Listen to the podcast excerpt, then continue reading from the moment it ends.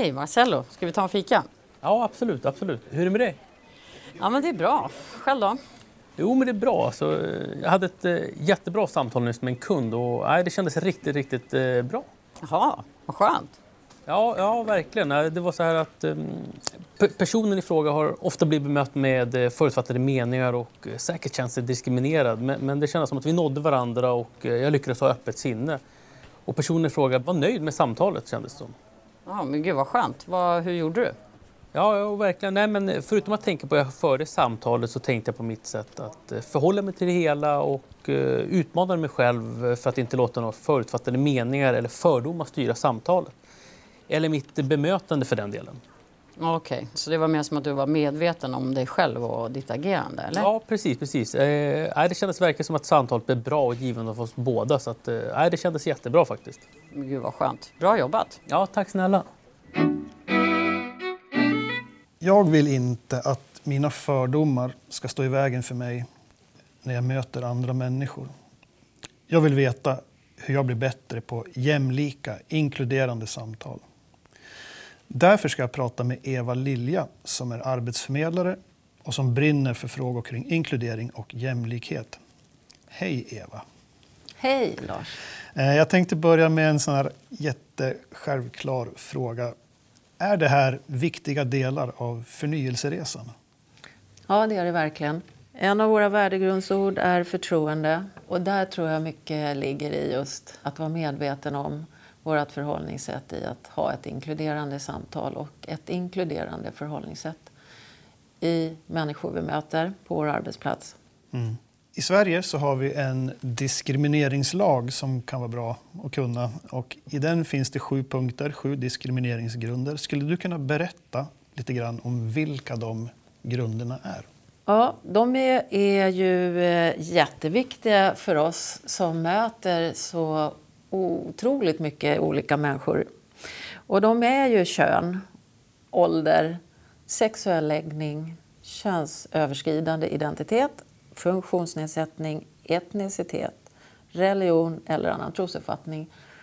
På Arbetsförmedlingen har vi jobbat mycket med både ålder och eh, funktionsnedsättning. tycker jag. Där är vi på god väg. Men vi har ju många delar kvar att, att fokusera på och eh, jobba inkluderande med.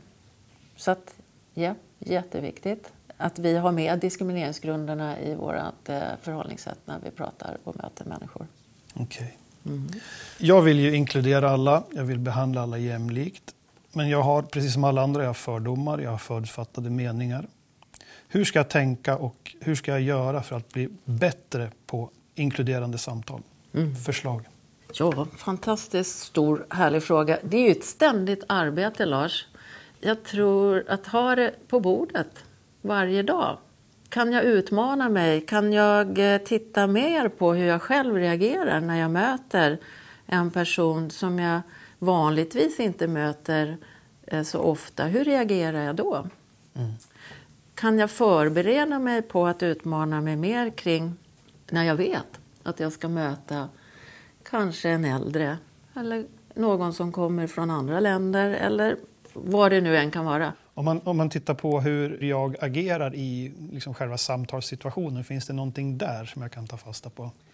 Ja, men jag tror att vi är väldigt bra på, vi som jobbar inom Arbetsförmedlingen, att veta det här kring kroppsspråk och hur eh, miljön kan se ut för att den ska vara inbjudande och, och trygg och lugn och att vi är vana vid att förbereda oss inför möten och samtal. Vad man kan göra ännu mer det är ju att förbereda sig på att jag vill vara öppen. Jag vill ha ett eh, inkluderande tänk nu när jag möter nästa människa. Okej, okay. vi säger så här att jag rannsakar mina egna fördomar, jag jobbar med mina fördomar. Jag jobbar målinriktat mot att ha de här jämlika, inkluderande samtalen. Eh, du har varit inne på det redan lite grann. Eh, finns det någon koppling där mot Arbetsförmedlingens värdegrund? Ja, absolut. Att vi ska få människor att växa och företag och människor att växa och hitta varandra. Det kräver ju en förtroende. Och, och i förtroende så ligger ju att lyssna och vara öppen kring att alla människor ska få samma förutsättningar. Så det är en koppling. Det är en koppling att vara eh, inkluderande i samtalen och i mötena. Det är svårt det där med tips, Lars, för att vi är så olika alla. Så att det, det som jag kan säga ändå, det är att ständigt arbeta med sin egen värde, med sin egen eh, värdering kring människor jag möter. Hur reagerar jag själv? Och kan jag bli mer öppen och mer förstående att vi ser olika ut, har olika förutsättningar och så vidare. Mm. Men om vi konkretiserar en nivå, om du, du säger ordet tips här. Vilka konkreta tips finns det till mig? Jag vill komma ihåg det, jag vill tänka på det här, jag vill träna på de här sakerna. Vad gör jag konkret? Mm. En sak är ju att eh, prata med sina kollegor om hur jag reagerar eller utifrån ett möte med en person där jag kände att här skulle jag behövt förmodligen haft en, ett, ett förhållningssätt som var mer öppet och inkluderande. Det kan vara en sak. Den, det andra är ju att skriva ner eller självreflektera över hur vill jag göra nästa gång jag möter en person som har den eller den sexuella läggningen eller etniciteten eller funktionsnedsättningen utan att vara exkluderande. För motsatsen mot inkluderande är ju exkluderande och det är ju inget kul att känna sig exkluderad. Okej, det finns en, en hel del saker att tänka på här som du berättar om. Olika sätt att bemöta individer, eh, tänka på att vara öppen och lyssna. Och kanske framförallt att våga utmana sig själv inom, inom det här området. Det var intressanta svar du kom med. Så jag får tacka för dina svar. Tack för bra frågor, Lars.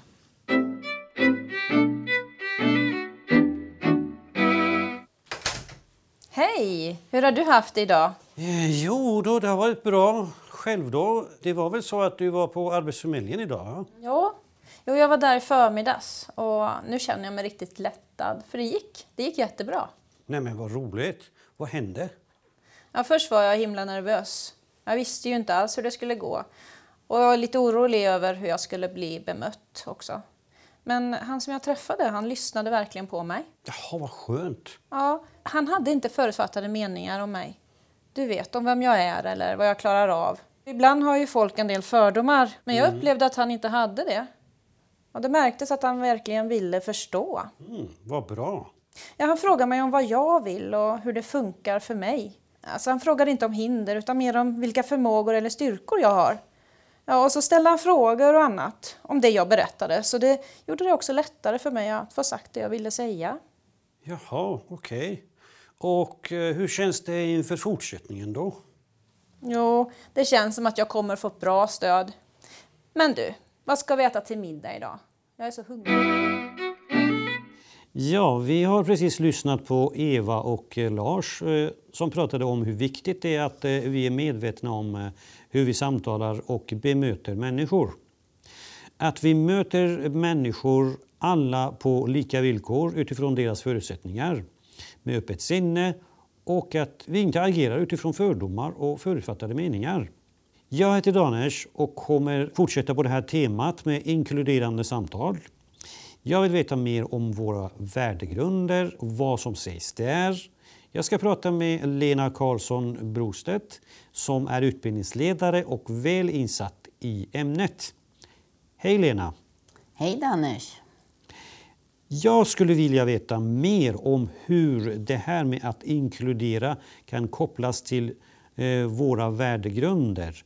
Hur hör de ihop med den statliga värdegrunden, tycker du?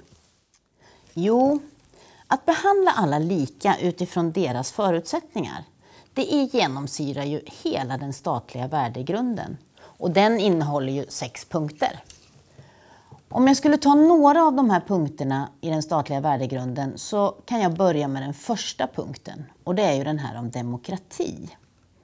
Förenklat så kan man ju säga att demokrati kan beskrivas som allas lika värde och rättigheter inklusive våra möjligheter att vara med och bestämma.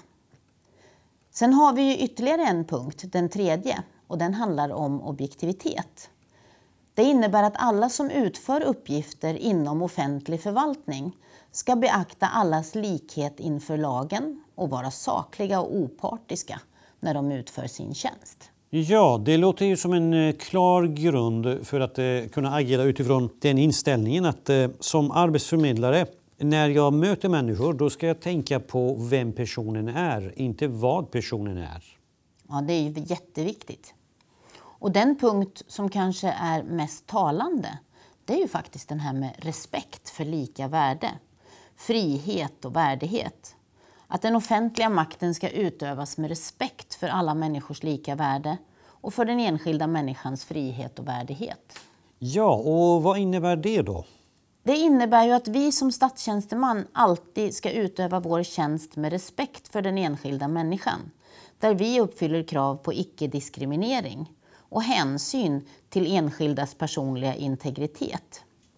Nyckelord som man kan nämna här är jämlikhet, jämställdhet, medmänsklighet och integritet. Den som jag tycker säger det här allra bäst, det är faktiskt Peter Esaiasson när han beskriver en bra statstjänsteman som en person med en kall hjärna och ett varmt hjärta. Okej, men om vi går över till eh, Arbetsförmedlingens egen värdegrund. Hur tycker du att eh, inkludering hör ihop med detta? Jo, men I vår vision så vill ju vi att företag och människor ska få växa. Det innebär bland annat att företag behöver få arbetskraft med rätt kompetens och att vi inte hindrar den här rätta kompetensen på grund av att vi inte arbetar inkluderande. Men du, kan man koppla det till våra värdeord? Ja, självklart är de jätteviktiga. Vi har ju tre. Och den första är ju professionell. Och det är ju att beakta den statliga värdegrunden och agera sakligt och opartiskt med allas likhet inför lagen och allas lika värde. Det är ju att vara professionell. Det andra ordet är inspirerande.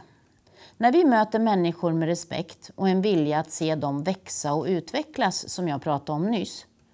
När vi då möter människor utifrån deras förutsättningar, där de befinner sig, så ger ju det mötet motivation och inspiration.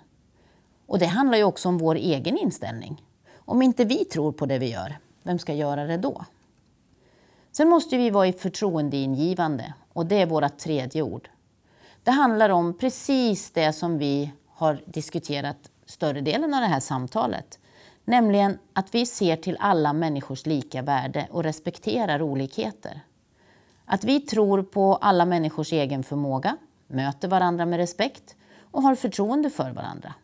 Då kan vi vara förtroendeingivande. Mm, Okej. Okay.